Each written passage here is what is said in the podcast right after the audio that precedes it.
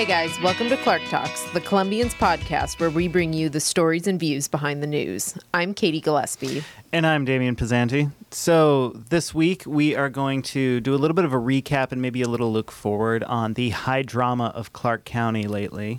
Yeah, uh, the otherwise pretty sleepy Clark County Council voted on Friday to dismiss uh, County Manager Mark McCauley, which was a, a kind of shocking moment. Yeah, really far out of left field. Um, and I mean. I haven't covered Clark County for several months, so I'm not as in it as much as Jake is, but I did not see that coming at all. So. I don't think anybody did. Yeah. So uh, Jake is going to come on and talk a little bit about what happened on Friday and what the path forward is uh, yeah. now for the council. And then we're going to talk with our new food writer, right? Yep. Then we're going to bring Rachel Pinsky back in. Uh, you first met her a couple of weeks ago, and she's going to talk a little bit about the an article that she has coming out on Sunday, trying every pho that Vancouver has to offer. Dude, this lady tried 13 different phos in one in like what like a week or something like oh that? no no no it was over oh, several months oh, yeah. oh thank god yeah i was because as we were talking to her i was like dear god like i couldn't imagine eating that much pho in like lunch like 10 dinner. days no, kill me no. please huh anyway, yeah, she man, she tried it all, so you don't have to. And then in fact, you can use her knowledge to go find the best places in town to have some pho. Yeah, so she'll talk to us a little bit about that, um, and then we'll bring in Ashley Swanson to give us a look at the weekend ahead. It's supposed to be sunny this weekend, so fingers crossed. But well, yeah, stay tuned. All right, so we've got uh, county reporter Jake Thomas back with us uh, to talk about some of the crazy goings on at Clark County here over the last week. So thanks for coming in again, Jake. You're very welcome. So um, if you haven't been following the the latest news out of Clark County, um, the county council on Friday uh, held a special meeting to um, dismiss uh, County Manager Mark McCauley, which seemed like that was really out of left field to me. I don't know what your impression was, but it, it, caught me off guard. I, I know that the the county council in board time meetings and elsewhere they had talked about how uh, Mark McCauley was going to have a performance review. Uh, it had been referenced several times in board time. They had the performance review. So the performance review is not an out of the ordinary thing for somebody in his position, right? It's like, very routine. Yeah, I mean this happens at least once a year. Yeah, it happens once a year, and so it's yeah, so it's very routine.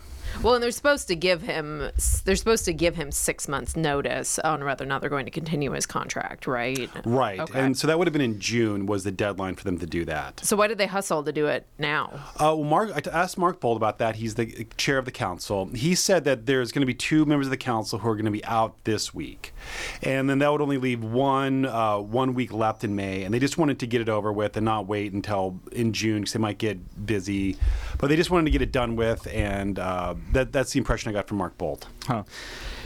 So you don't think the the reason why they wanted to get it done now is because they were raring to get him out the door, but rather just to get this done and get the review done now. Do you know what I'm saying? Right. Well, they finished the review. The review was finished, and on uh, at the board time um, meeting um, on the Wednesday prior to the Friday where they ousted Mark McCauley, they did discuss his performance uh, evaluation in um, in executive session. Uh, they did, and so that's what I think they made the decision. And, and Mark McCauley essentially confirmed this that they did make this decision in executive executive session that they would not be extending his contract. And then had to, of course, go into open session to do that officially. Right. So, um, are, are you going to get a copy of the performance review? Is that going to be publicly available or? Well, I've requested a copy of his most recent um, performance review. I don't think much is going to come out of it. I've requested these before. Uh, and they I'm, come back totally redacted. They come back totally. I got the one from Don Benton. I, I got his performance review. It came back completely redacted. Hmm. So, if we can, let's uh, talk a little bit about maybe the rise and fall of Mr. McCauley because he he's the I guess he's now the first uh, official city ca- or first official county manager under the new charter, right? I mean, how did he do out the gate? And uh, was this something that looking down the road or like looking back over your shoulder now you see that you know he was gradually losing the confidence of the commission? Or is it one of those things that just is a total shocker and he seemed to be doing a good job up until this point and they just said get him the hell out of here well, there were there were a few incidents where I could tell that the, there was some frustration with McCauley, notably from Jeanne Stewart, really only from her, where she made some remarks in some meetings, and uh, she even le- the the microphone was on after a work session, and she made some remarks uh, that it wasn't quite, it wasn't very audible, but you could tell that she was not happy with McCauley. Yeah, it was something to the degree of, of this is something that we can't let Mark McCauley be involved in or something or, or something like that. Wasn't Right, because during that work session, they had referenced wanting to have their own policy analysts that were uh, one or two of these positions that would be directly accountable to them. Which is, is what Axel Swanson was and Peter Silliman was for, for those who we're familiar with. Right, but I'm not sure how the, the with the charter how that would work because it's it sounds like the the council sets policy, but and the manager reports directly to the council. So I don't know how they could have another position that would report directly to them and bypass, in effect, the county manager. Yeah, I mean, just having a having a policy analyst like that really seems to I, I don't know just at face value to me sounds like one you don't entirely trust the guy you hired to do the job and then two uh, maybe you don't trust your own analysis of the policy that you're setting forth? I don't know but that's uh, that is a very rare situation for from my experience of covering government Well, I mean, it does on some level. It does. I did kind of see where they're coming from because the the county manager has a lot of authority. and The council is really all they do is just set policy. They take votes. They can introduce resolutions, but a lot of um, uh, it seemed like a lot of the muscle is really in county staff. Like they don't. I, I just remember when I think about. It, I used to cover Spokane City Hall, which has a strong mayor form of government and a, a city council, and all the city council members. They had a legislative assistant who would help them with research, help them with uh, all all the things that city members of city council do, and that that legislative assistant is directly accountable to that member of city council. And there's really nothing parallel to that in in the county man- uh, manager form of government at Clark County. Gotcha. Can you guys talk a little bit about how uh, how McCauley did when he came into office, and what like sort of what the atmosphere was like, and maybe how things played out uh, leading up to this moment? I think as long as I was covering county government, uh, McCauley seemed, I mean, the general feeling toward him by the council very much changed based, based on the political circumstances. So he was in that acting county manager, county administrator role as the as the county was going from the previous form of government to the charter form of government. Um, and I mean, he was he was pretty much universally adored by the council. He was he was you know praised excessively by the councilors at the time. Um, and then with the uh, uh, challenges with the county comprehensive plan, that's when you really began to see a shift where you had Councilor David Madore who was kind of overstepping his bounds, creating his own growth plan, and a um, county staff that were resistant to that and had had concerns about that. Um, and that's really where you started seeing this tension. Um, I mean, it was just a year ago, almost exactly, that that um, Madore and uh, former councilor Tom Mielke were really gunning to see a different um, to see a different county manager brought in, and these three councilors who were still on the board, Jeanne Stewart, Julie Olson, and Marc Boldt. Really defended uh, Mark McCauley and, and really came to ta came to his aid and said no like we want this guy. We want this guy to stay and you know he's he's been with us through some tough times. He's done a good job steering the ship. You know we want to see him continuing to to lead in that role. So it's a it's kind of a complete 180 from where they were just a year ago Jake, in your experience covering this so far, do you think that the um, the county growth plan was this uh, like a big decisive moment in the way that the council began to view him? Um, from what I can tell, the, the growth plan was a really significant event because you know David Madore he, he came up with his own alternative four, and he uh, also uh, clashed with county planning staff on on it, and so it seemed like that was a real watershed moment for the county. Um, and there was a lot of accusations, and there was lawyers and long, long history about that. Um, so yeah, I think that that did. Um, uh, change some things or, or really heighten some tensions at the county. So, I mean, answer this if you guys can, or if you cannot, or don't if you can't, obviously. But uh, what about that whole um, skirmish? I don't know what else to call it aside from a skirmish. Uh, what about that? So affected the council's view of the manager that they had hired. What did he do that you think made them displeased? I think that was really where we started seeing this tension that was created as a function of the fact that we had a new form of government. You had Councillor Madore who believed that it was his responsibility to his to his his constituents to develop a what he believed to be a policy to to help them and protect you know whatever it was he thought alternative 4 was going to do for do for people in rural Clark County and then you had count the county manager who ultimately knew that that wasn't that that wasn't his responsibility that that wasn't his and, and had to protect county staff in that process. So you had um, you know county staff who reported being harassed and who were frustrated with with councillor Madore and you had their supervisor in Mark McCauley who who was sort of speaking for staff and and speaking from a place of wanting to to protect staff and enable them to do their jobs as county planners and then the tension of David Madore believing that he was creating a policy doing what he believed that he should be doing and so you just saw this tension there I think from the two of them but I mean, it's worth pointing out that Madore and Mielke aren't there anymore. No. And they didn't have any vote in getting him kicked off. And then, like you said earlier, those other three counselors like stood up for him when Madore was trying to pull some more of those moves. That- so that's what why, what gives now? That's what I found so surprising is because it was clear that you know there's no secret that Tom Mielke and David Madore did not get along with Mark McCauley, did not get along with the majority of the council, and I really got the sense that there was a, a bond that had been formed on some level between Julie Olson, Marc Boldt, uh, Jeanne Stewart, and Mark McCauley. So I thought that they had they they had a, a closer relationship, a tighter relationship than that. So that's why I was surprised by this. Yeah, and I would totally agree with that. I mean, you're absolutely right. Like, like that's where the tension started, but uh, that is the only history of tension between these two parties that I've really seen. I think what surprised me is that it was a unanimous vote. Like, it kind of has me wondering, like, did did Mark do something significant? Like, what changed in the last year or so? Well, um, well, Marc Boldt, he has said he told me that there was no scandal, there's no no huge incident that that caused Mark McCauley to be terminated, and he actually in the county employee newsletter that was sent out today, he reiterated that and said there was no one incident or no some big horrible something that happened that caused Mark McCauley to be ousted. Even if that's true, this seems like a very ham-fisted way to take your exec, the executive director of the county out of his seat. I mean, just so so short notice, so s- seems like almost so spur of the moment, and um, you know, if you don't like the guy, it seems like.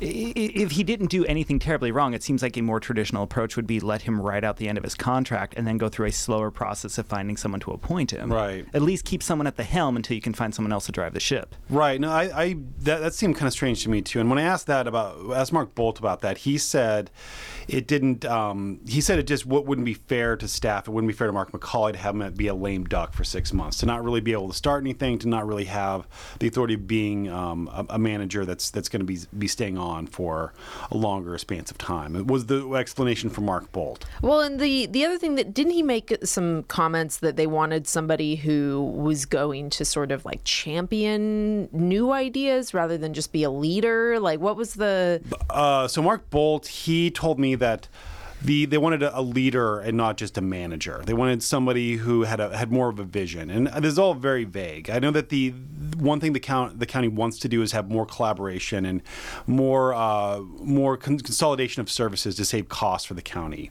Um, but but the, really, I reread the the charter, the parts about the county county manager that specifies his duties, and they're pretty specific. They're pretty nuts and bolts. They don't really say anything like he has to form this vision or go be proactive and form partnerships. with No, it's pretty much a, just a managerial position. Was always my impression of it. yeah. that kind of that description he has it sounds like he's looking for a ceo of a tech startup Right. not for like somebody to run his like local government it it, seems seems like- like, this it, it should be the politicians who are the ones that create the vision and Yes. it's the dir- it's the direction of the manager to implement it and execute it Right.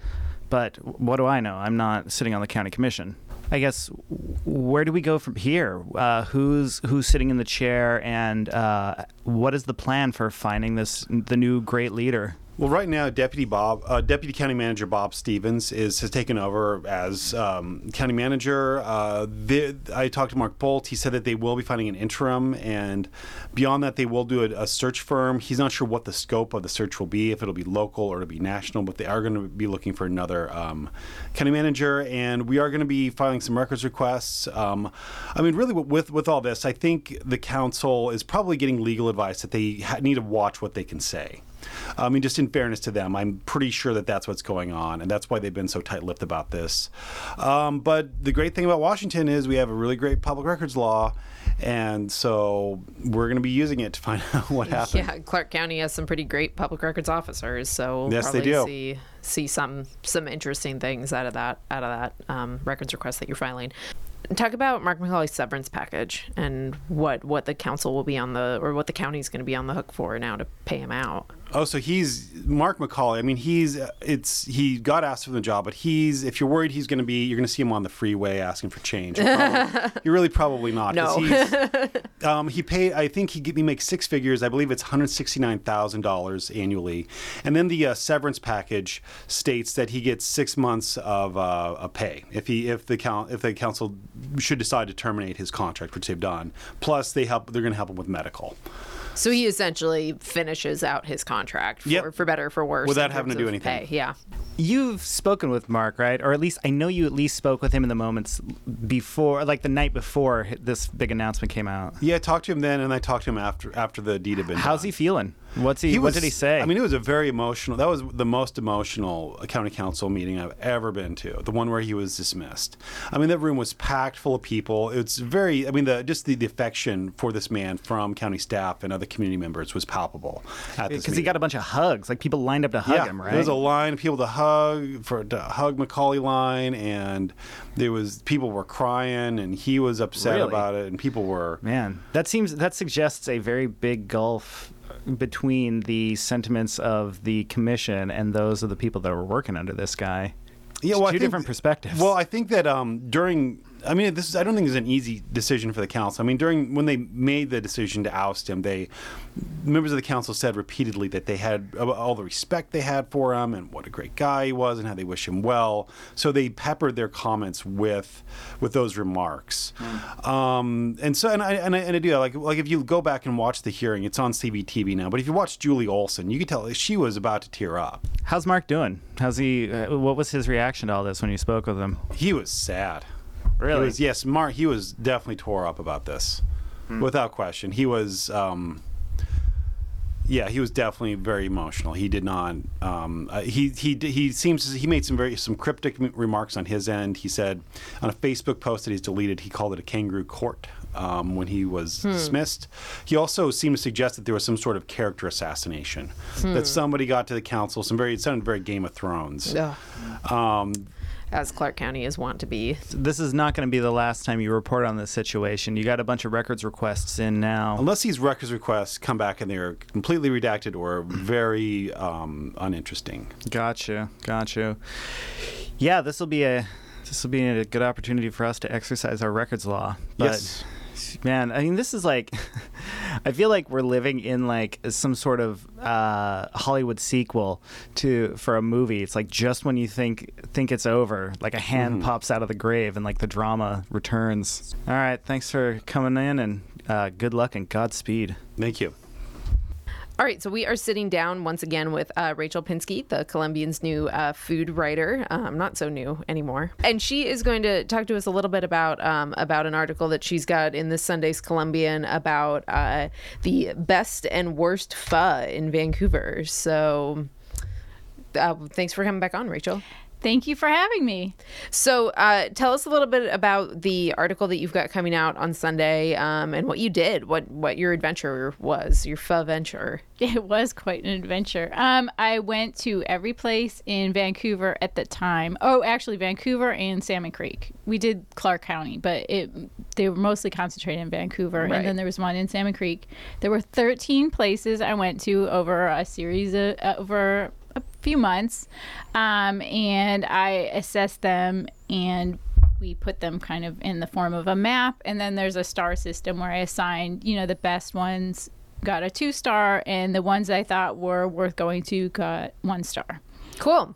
So, um, let's let's talk for the uninitiated. Let's talk a little bit about what pho is and and why it's so amazing because pho is great. So, it is great well it's kind of like vietnamese chicken soup if you get like a chicken but i guess to somebody that's not familiar with it that's what i would say it's it's a big bowl of soup you get like a nice aromatic broth that has all these herbs and spices um, and then rice noodles although some have you know at some at pho places they have a variety of soups so you could get a wonton soup with egg noodle but traditionally what you get is a the traditional one is the beef broth. That was the original one that was that originated in Hanoi at the beginning of the 20th century, so northern Vietnam.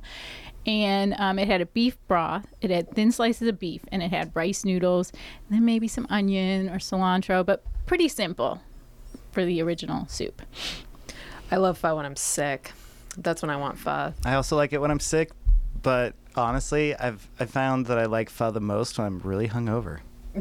I think. Not gonna I think. Yeah. What kind do you like? Like a spicy one if you're hungover, or You know, in general, I like a really spicy one. Yeah. Totally. And um, but I tend to like the. I like a lot of vegetables with my food, so I usually like to go like the heavy veggie pho route when I'm having it.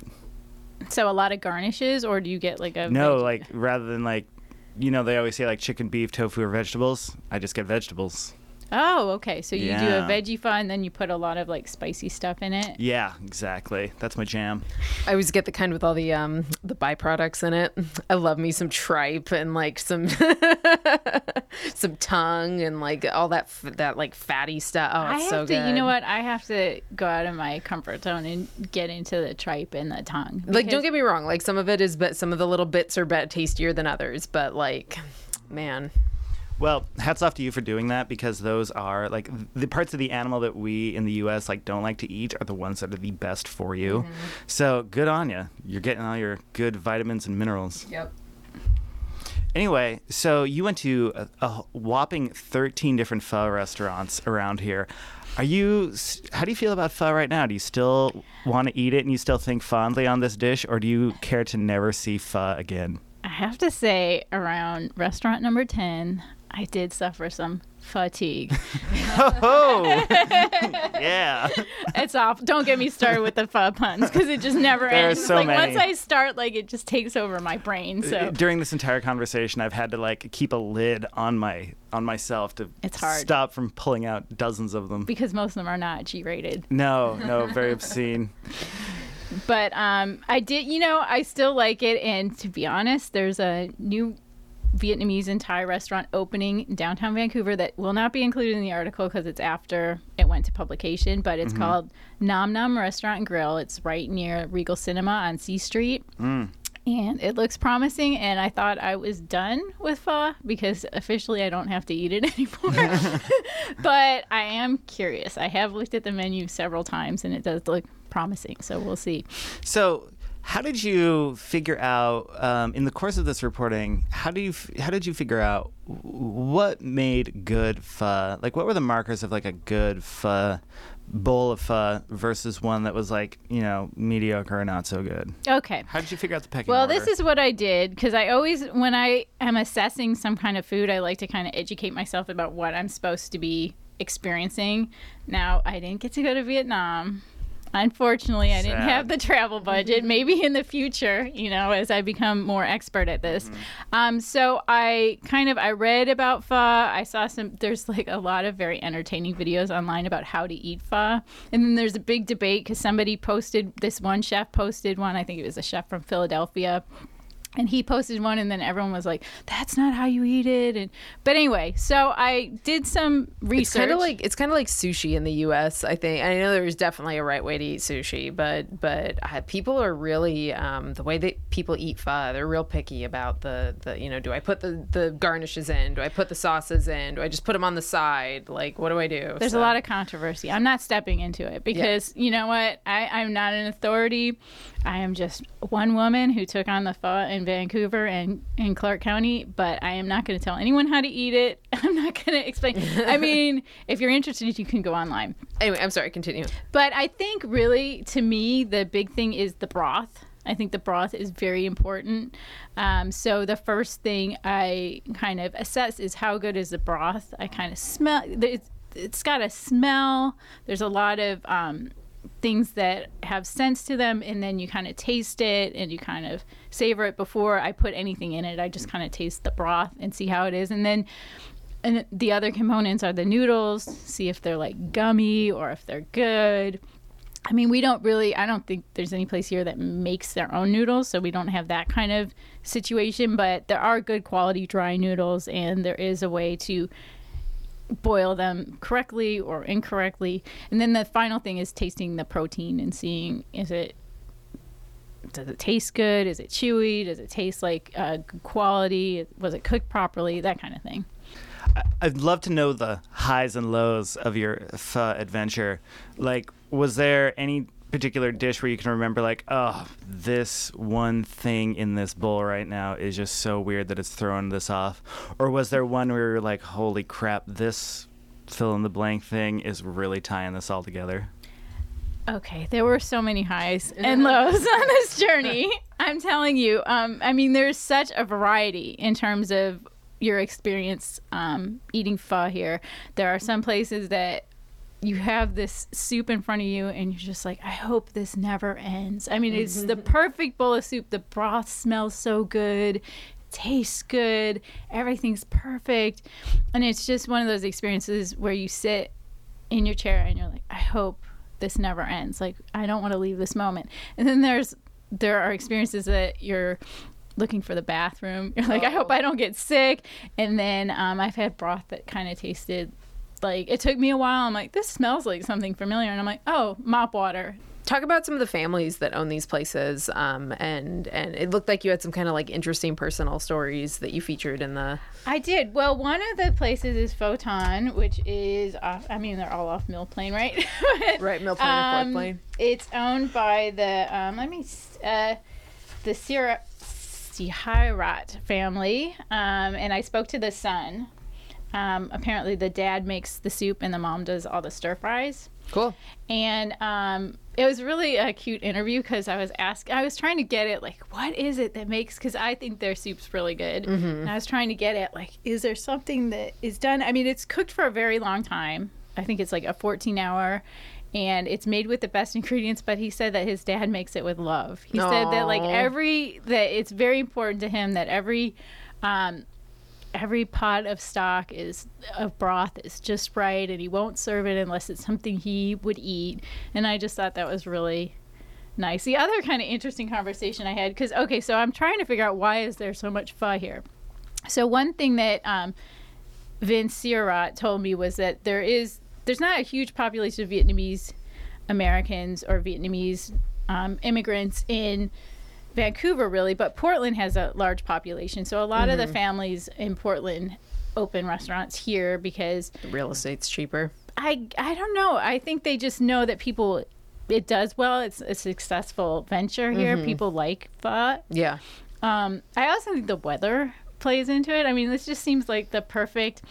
So I had a conversation with um, Kevin Vu, who's one of the owners of Pho Green Papaya, and um, I was saying, you know, do you think it's the weather? And he was he. It was an overcast day when I was in there, and he said on a day like today, it's very busy. If it's sunny, it's not that busy. So I think there's like a. I mean, everything here is so weather based, but I think like a lot of the time, the overcast days are really good days to eat pho. I think any day is a good day to eat pho, but I think it encourages people just want like a nice hot bowl of soup. It's and it's very filling and it's reasonably priced. You know, I think it's just a perfect dish for Vancouver. It's really interesting me interesting to me to hear that guy say that because you know I feel like the uh, just sort of the I want to say the institutional knowledge, but that's not the right term. But it's just like the assumption is is that when the weather's nice, people want to go out to a restaurant and eat and like get like you know the sunshine from the nice windows. Restaurants do better when the weather's nice because people are out. And these guys sound like it's the uh, total opposite experience for them, which I get. Like on a cloudy, crappy day, what feels better than a belly full of warm, awesome soup? Exactly. Probably why chowder does so well in the Pacific Northwest too. Exactly. It's brilliant, right? I mean, it's like, okay, those I know people around here like to build those decks and those outdoor areas for the few months of sun that we yeah, have, for but the like three and a half weeks you get to use it. But a pho restaurant, now that's that's brilliant because Yeah. like most of the time it's good pho weather. Yeah, you got to just sell raincoats and like a mug of pho. Never be out of business. I swear, I think that's like the best way to make it through kind of the winter and fall and all the rainy days is just nice big bowl of pho. So let's say on the whole, is Vancouver's pho scene a good one? Is it a is it a good, delicious pho market out there? I think there's a lot of good places. Yeah. Um, I haven't done a one day maybe I will be a global pho expert and go to every city. And um, A I pho haven't explored any other city quite as closely as I have the pho here, but I think there are some places that are very good, and I think the good places if you interview the people making the soup you, you kind of get a sense why because there's a lot of care put into it So, what does good fun need? um, it needs good broth. You need good, um, good quality. I mean, it's a bone broth, right? So you need good quality bones. You probably should have a good relationship with a butcher. Um, you need the herbal stuff. You have to have good spices. There's such, um, there's kind of okay. So the first layer of flavor is kind of the, you know, you have the garlic, you have the ginger, you have that kind of crushed spice that you kind of, I mean, herb, fresh herb that you kind of saute Yeah, in all there. those aromatics that you get in. Right, and then the second layer are kind of dried spices, and there's a variety of things that are. There's all used. kinds. Of, there's like star anise, right? Star anise, cardamom, cinnamon, clove, coriander seed, seed fennel seed, all that pepper. kind of sweet, yummy stuff. all I mean, and qual- spice quality varies. You know, there's like spice that's been sitting there forever. There's fresher spices. um, there's old spice. I wouldn't put that in the soup. that would not. It probably no, tastes that as may good be as it that's smells. maybe some of the issues that you have though at uh, some of the grocery places. the broth is so complicated. So you have the the the If I'm hearing you right, it sounds like the broth really is the most. If, if you get the broth right, almost all else can be forgiven. I think the rest of it's not that complicated, you know, because okay, so typically you have dry rice noodles. The spicy beef has more of a um, thick noodle than the thin noodle. And then you have thin slices of meat. Now the meat is just kind of thrown in the hot broth and cooked quickly. And it's not I don't think it's like super high, you know, it's not like prime rib, it's not filet mignon. It's like That's one reason why I almost never get meat in my, I never get beef uh, pho because I'm always just disappointed at this like soggy, super chewy, like paper thin slice of meat. It's like Well, I think that's kind of what, what it is, it's supposed to be. It's like a, it's just supposed to, it's not supposed to be fancy. It's it has to be meaty and chewy, and it has to cook, and it's sliced thin and cooked in a broth. I think you're picking the wrong meat in your pho. It's not my experience with pho. Oh, yeah. I mean, hearing you, you hearing you describe like the tripe and things like that, that I would consider, which is something that's a lot like you know naturally sort of a softer. I think a texture that goes much better with it. Because if you're eating something with chopsticks, it's so hard to like rip off a, a chunk of meat. So, anyway, I digress on my experiences with thinly sliced beef in soup. well, the meat is. I mean, there aren't that many components to this. And then, okay, so then the broth. So you have the broth, you have it made, and then there's kind of after it's made, there's kind of the tinkering with it, which you do with all cooking. You have the you some um, broths put in like some sugar, some rock sugar, um, and then there's the fish sauce component of the broth, and then there's salt. So you got to mix the salty and the sweet, and you have to have the right combination. So there isn't just this like like a robot couldn't make good pho because there has to be a point after the broth is made even if you do a good broth the seasoning at the end is really like with any other thing it's very important that it's tinkered with right at the end so that it's properly balanced So speaking of tinkering, um, when you guys get pho, are you throwing in all those sides of like, are you squeezing lime in it and throwing a bunch of bean sprouts and cilantro and what have you in there? Does that happen? well i do like a little i okay i like to taste it without anything first to just kind of see what we're dealing with That's my strategy too. See what I want, if what I need from it. I usually like a little lime, a little spice maybe, um, but I don't like putting. And I do like a little bit of basil or a little, you know, a little bit of fresh herb, but I don't like to get too crazy with it. I don't like to overly garnish it. What do you guys do? I get pretty crazy. I put in a lot of basil, a lot of cilantro, um, some of the chili paste, uh, maybe some hoisin. I, I if it's good pho broth, I don't need a lot of hoisin, if any. Um, and I always put a lot of. I like things really acidy, so I always put a lot of lime in my pho. Yeah, I think I'm just about the same way. Um, I definitely taste it first and know beforehand, and then I'll usually say to myself like, "Oh, that's good. It's gonna be even better with like a pound and a half of bean sprouts and basil in it too."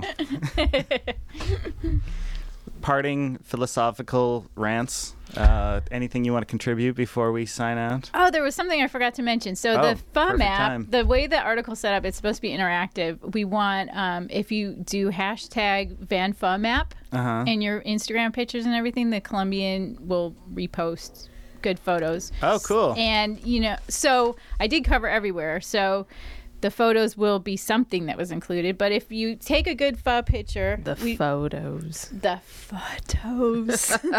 but if you take a good photo, um, hashtag it Van Fun Map, and we'll look at them, and you might have it reposted. Nice. Cool. Well, thanks for coming on, Rachel. Thank you. It was great being here. All right, so it's uh, time to hear what's going on with Ashley. What's what's the weekend got for us this week? Well, first it's got sun in the forecast, Yeah, which is amazing. Um, and then it's got kind of two big annual community events this weekend. We're talking Dozer Days and the Hazel Dell Parade of Bands. oh man, Yeah. So Dozer Days, I mean, it's been around, I think, almost, I think, nine years, and they already have raised over a million dollars for different charities, which is crazy cool. Um, and if you don't know what Dozer Days is, uh, it is basically they turn, um, they make a giant sandbox out of real life construction equipment for kids. So if you wanted if your eight year old's really into Tonka trucks, they can go and play on diggers, dump trucks, uh, climb giant tires, and actually control some of the construction equipment machines um, at the fairgrounds. And that's both Saturday and Sunday from 11 to 4. Um, tickets are about uh, 10 to 13 for adults, 8 to 11 for, for children, and always bring $6 for parking at the fairgrounds. can can I go and use the, or is it just for kids? It's just for kids, but it, the photos are really adorable. Dude, I'm with you. I think if they opened that up to adults, hipsters in Portland would be flocking to the fairgrounds for Dozer Days. I would go there. Yeah, it's mesmerizing just to watch something dig a hole and then drop the dirt and dig a hole and drop the dirt. Tell us about the parade of bands. Oh yeah, so it's the 53rd annual Hazel Dell Parade of Bands, and it's always kind of a, a 50-50 guess whether it'll be a rainy parade or a sunny parade. So it looks like we're leaning towards a sunny community parade. About uh, 29 uh, high school and middle school bands will participate, plus uh, hundreds of different community groups and um, organizations, and they basically um, start it starts right at 10:30 a.m. on Saturday, and it just goes um, through through the Hazel Dell neighborhood. So it goes kind of from uh, the Fire District sti- Six station, uh, goes down 78th, crosses over to Hazel Dell, goes up um, 99, and it's just a really fun festive time. Like it's a great community event. Um, Alicia Cooper, Miss Washington, will be the Grand Marshal this year. Um, it's the theme is follow your dreams, so there should be some follow your dreams floats happening. So. Cool. What else is going on? Um, well, there's also uh, another kid-related thing. Is the uh, Woodland uh, Moose Lodge is hosting a kids fishing derby at Horseshoe Lake. Um, so if and what's cool is like you, it's they're it's kind of they're doing a little competition on what you catch. So like catch some fish. Um, if it's a big enough fish, you'll win maybe a bicycle. Um, so it's for for kids kind of. Um, 14 and younger to kind of get used to fishing and it's uh, i think three dollars to participate and that's from like 8 to 2 on saturday Cool. Mm-hmm. Um and then i don't know if you've heard about uh, the bark ranger happening No. Uh, so at uh, fort uh, vancouver national historic site they're kind of digging into the history of canines at the fort Does this have something to do with that story Tom Vogt had in the paper the other day? oh yeah Oh, all right. Yeah. Go on. Go on. So uh, basically, it's a walking tour of the the fort grounds with you and your dog, and so the the rangers will tell you about um, history of dogs at the fort and at the uh, Vancouver barracks, along with telling you like how to you know get your dog ready to be on the national site and with safety things and all that kind of stuff. So if your dog's people friendly and dog friendly, bring them down at 9 a.m. outside the Pearson Air Museum, and you can go on a fun history canine tour. There will also be on Sunday the if you need more dogs in your life the uh, Which I do. the Portland Pug Crawl. Portland Pug Crawl. What is that? what is that? So the Oregon Humane Society puts on basically a pug parade um, on Sunday from uh, noon to 4 p.m. And every year it's a different theme that the pugs dress up for. This year it's uh, Pugs on Broadway. So Yes. I I There's hope be like some Hamel pugs. I hope some- so. I, I Aaron Burr with a little like paper shotgun or paper gun, yeah. Um, and so what's great is all the proceeds go to the Humane Society. It takes place at the uh, Portland Brewing Company outside there. Admission for people is about ten to fifteen dollars, and it's free for ten and under. So it's definitely a family-oriented event. Cool. And it's definitely you take your camera, you take your smartphone, you just take a lot of pictures of cute pugs. So you just bring your pug and walk from one bar to the next. No, it's just it's kind of just a parade outside, oh, it's like not like a pub crawl. No, it's, not a, pub it's a crawl. Parade for it's pugs. yeah, it's a showcase. Got you. Got you. Who would want to show off your pug? If I yeah, had a nice pug, I'd want to strut around town with him. Mm-hmm. Sounds like a great idea. definitely. Um, and then uh, there's also uh, the last, or no, not the last. Excuse me. There's also the Vancouver Symphony Orchestra does its chamber music series at the Kiggins on Sunday, and this one is a very popular one. This uh, on Sunday, it will be a um, screening of the silent film City Girl, and they're going. They have um, a local composer called John Paul. He's created an original score to go with the silent film, and then you'll have four musicians from the symphony Do you know performing anything it. about City Girl? yes. You do. Yes. So give me the details. I've never heard of this. It's it's a um, classic silent film from 1930. It was shot entirely in Oregon, but it's supposed to be set in Chicago and Illinois. Um, it's about a waitress um, who kind of falls in love with a farmer, and then he's not really comfortable with the city, so she goes back with him to kind of learn at the how, how to be a farm person. Is this like a comedy or is it like a? It's a it's a bit of a mix of both, and it's got the fish out of water thing. right and it's it. and it's by a, a german director who's actually pretty famous for for um, a couple of his other films and some of his silent films have been lost to to the world um, as well so it's it's it's a very interesting has a lot of ups and downs um, the father and the family of the farmer disapprove of this city girl coming in so shocking. Right. Mm-hmm. Um, so it's supposed to be a really interesting movie. And last year, when they did a silent film screening plus original music, a lot of people really enjoyed it. It's uh, 25 for adults, uh, 10 for students or kids. Um, so definitely get, pick up tickets now because I think it'll sell out. Uh, Yeah. Got any like midweek teasers for us? Any midweek things we should do? Well, there's there's some things, but I think they they might um, the tickets might be scarce. They're both happening at the Kiggins. One is um, Van Talks, which is on Wednesday. It's a Vancouver version of like TED Talks. So you have a bunch Oh. of different like community leaders, artists, kind of talking about different topics and subjects to kind of inspire and mm, ask interesting questions. Awesome. And then I, I found out that there's a new um, storytelling group in town. Um, they're called Roar, and it's all uh, female storytellers, and they're doing a storytelling show on Thursday about mothers and motherhood. So they'll tell a bunch of different interesting aspects of that. I think there's about six people and um, storytellers involved, and both of those are at the Kiggins, so you can definitely check out the website and find tickets for that. God, that place is a hub of good stuff in town. It's true. Thanks for giving us all those good suggestions. Yeah, enjoy the sunshine this weekend. All right, that's our show. That is a wrap. So, um, man, the the drama of Clark County politics is never ending. No. Just when you think that they have put out the fire, the embers of drama have like ignited again I know. and just made stuff crazy. Yeah, no, that was pretty crazy last week. Um, It's very interesting to wrap my head around this because here is obvious here is a county that is very uh, or I should say like a government very new to this form of governance and clearly not comfortable with this style of governance yet even though it is what the voters asked for. there's for. definitely some hiccups for sure in in getting the charter in place and No doubt. um, the you know what was interesting i end up um, attending tuesday's council council meeting um because jake was was He off was work out. that day he was out Yeah. out that day and um and it was pretty quiet, um, which kind of surprised me. Um, But Mm-hmm. there were a couple of folks who got up and commented on um, on the uh, dismissal of of Mark McCauley. Um, well, one of them said one lady had deci- thought it would be a good idea to make the city manager an elected position. Yeah, right? so Liz Campbell, uh, who is a frequent commenter at the county board, she's an active member of the local Democratic Party, and um, she said that she believes that the uh, that the county manager position should be an elected position. Huh.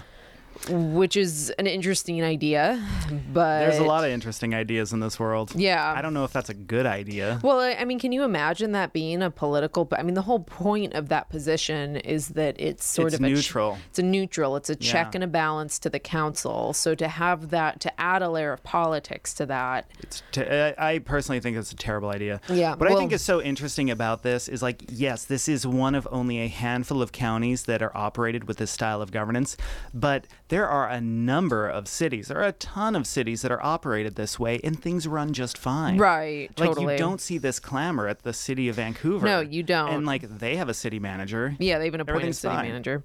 Um, I'm not saying that I'm not. I have no opinion on whether he should have or should not have been removed for office. Um, but honestly, I think that this is a much more intelligent way to run a city government. You have somebody who is specialized in running and administrating a government. Right. And then, you know, you, then you have a board who basically says, "Hey, you're doing a great job," or "Hey, you screwed up," or "Hey, we have ideas, implement them," or tell Right. us if they'll work. Right. That seems really rational to me. Yeah. But I guess you could also say that I'm just the kind of guy that likes a bureaucrat. Yeah. Um, the the you know what's interesting about this? So this uh, uh, suggestion that Liz Campbell made um, has kind of prompted some conversation in um, Clark County Citizens for Good Governance, that Facebook group. Um, Yeah. Which is has been like a- That is Gadfly City. Oh, Good total Lord. Gadfly City. Yeah. Um, and that, that group has been pretty, um, I mean, it's been active since David Madore and Tom Mielke left office. but not nearly but as not so nearly, as when they were there. Yeah. So, um, so place there's was- been. that went from being a hornet's nest to just like a whatever it is when flies don't fly around so nice much. bees, like Yeah. like, It went from a like hundred- honeybees, it went yeah. from hornets to honeybees. It's like a pleasant pretty- hive. Yeah. Um, E- Nan Henriksen, who was the chair of the freeholders that developed the um, developed the county charter, um, she she agreed that it should not be a an elected. No, that's such a bad so- idea.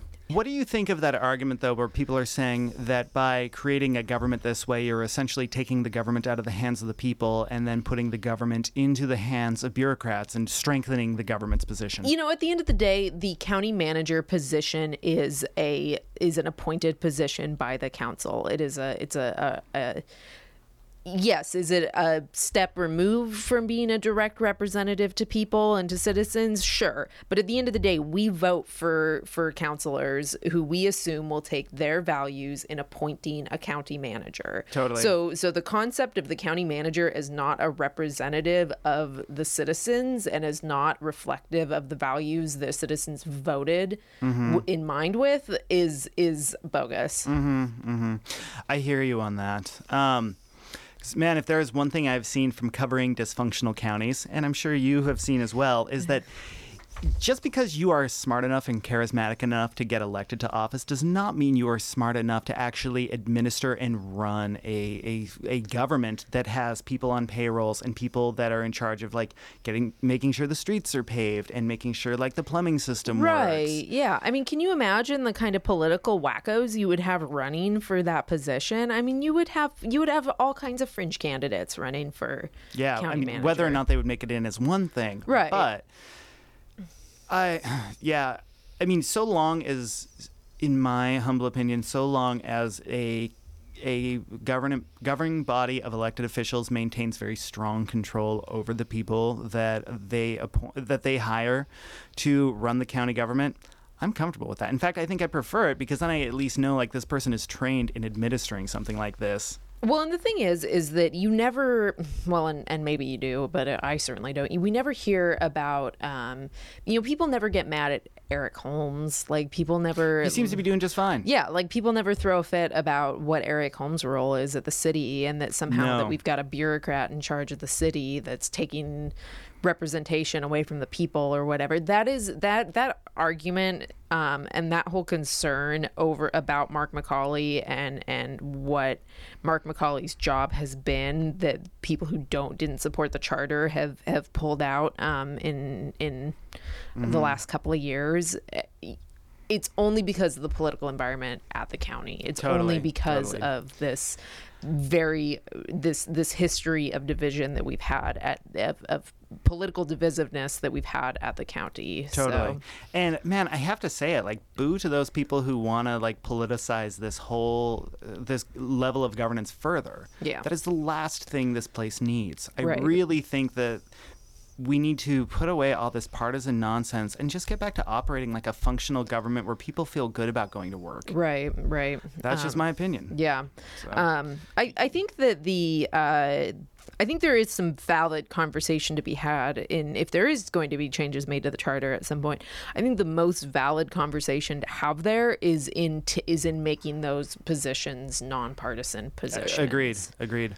I think I really think that partisanship has crept way too far into uh, into the into our government at all levels. Right, right. Because what you end up with is you end up with people who vote for a county councilor based on the R or the D next to their Yeah, name, not based on whether or not they're competent enough to make sure the potholes get filled, the cities get the the county gets planned, and Mm-hmm. and I mean, I almost don't even think that city councilmen should be R or a D. then they aren't, I really don't think so. And they aren't here. Right. I know they're not, but I'm saying just in general they shouldn't Yeah. be. Um I even yeah. I I almost think that whole the I almost think partisanship should be left at the state level and the federal level Mm-hmm. and go no further down the pole. So, I mean, tell us what you think you guys if you think we are idiots and that this should be a political position. I would love to hear your arguments. I bet you there's some good ones out there. Yeah, I'm sure. Yeah. Um, y- if you want to contact us, you can email Damien or myself directly, or you can email us at podcast at columbian.com. And you can find Clark Talks uh, posted on the Columbian's webpage every Thursday. And you can also find it on SoundCloud, Stitcher, and iTunes. Yep. See you next week. See you later.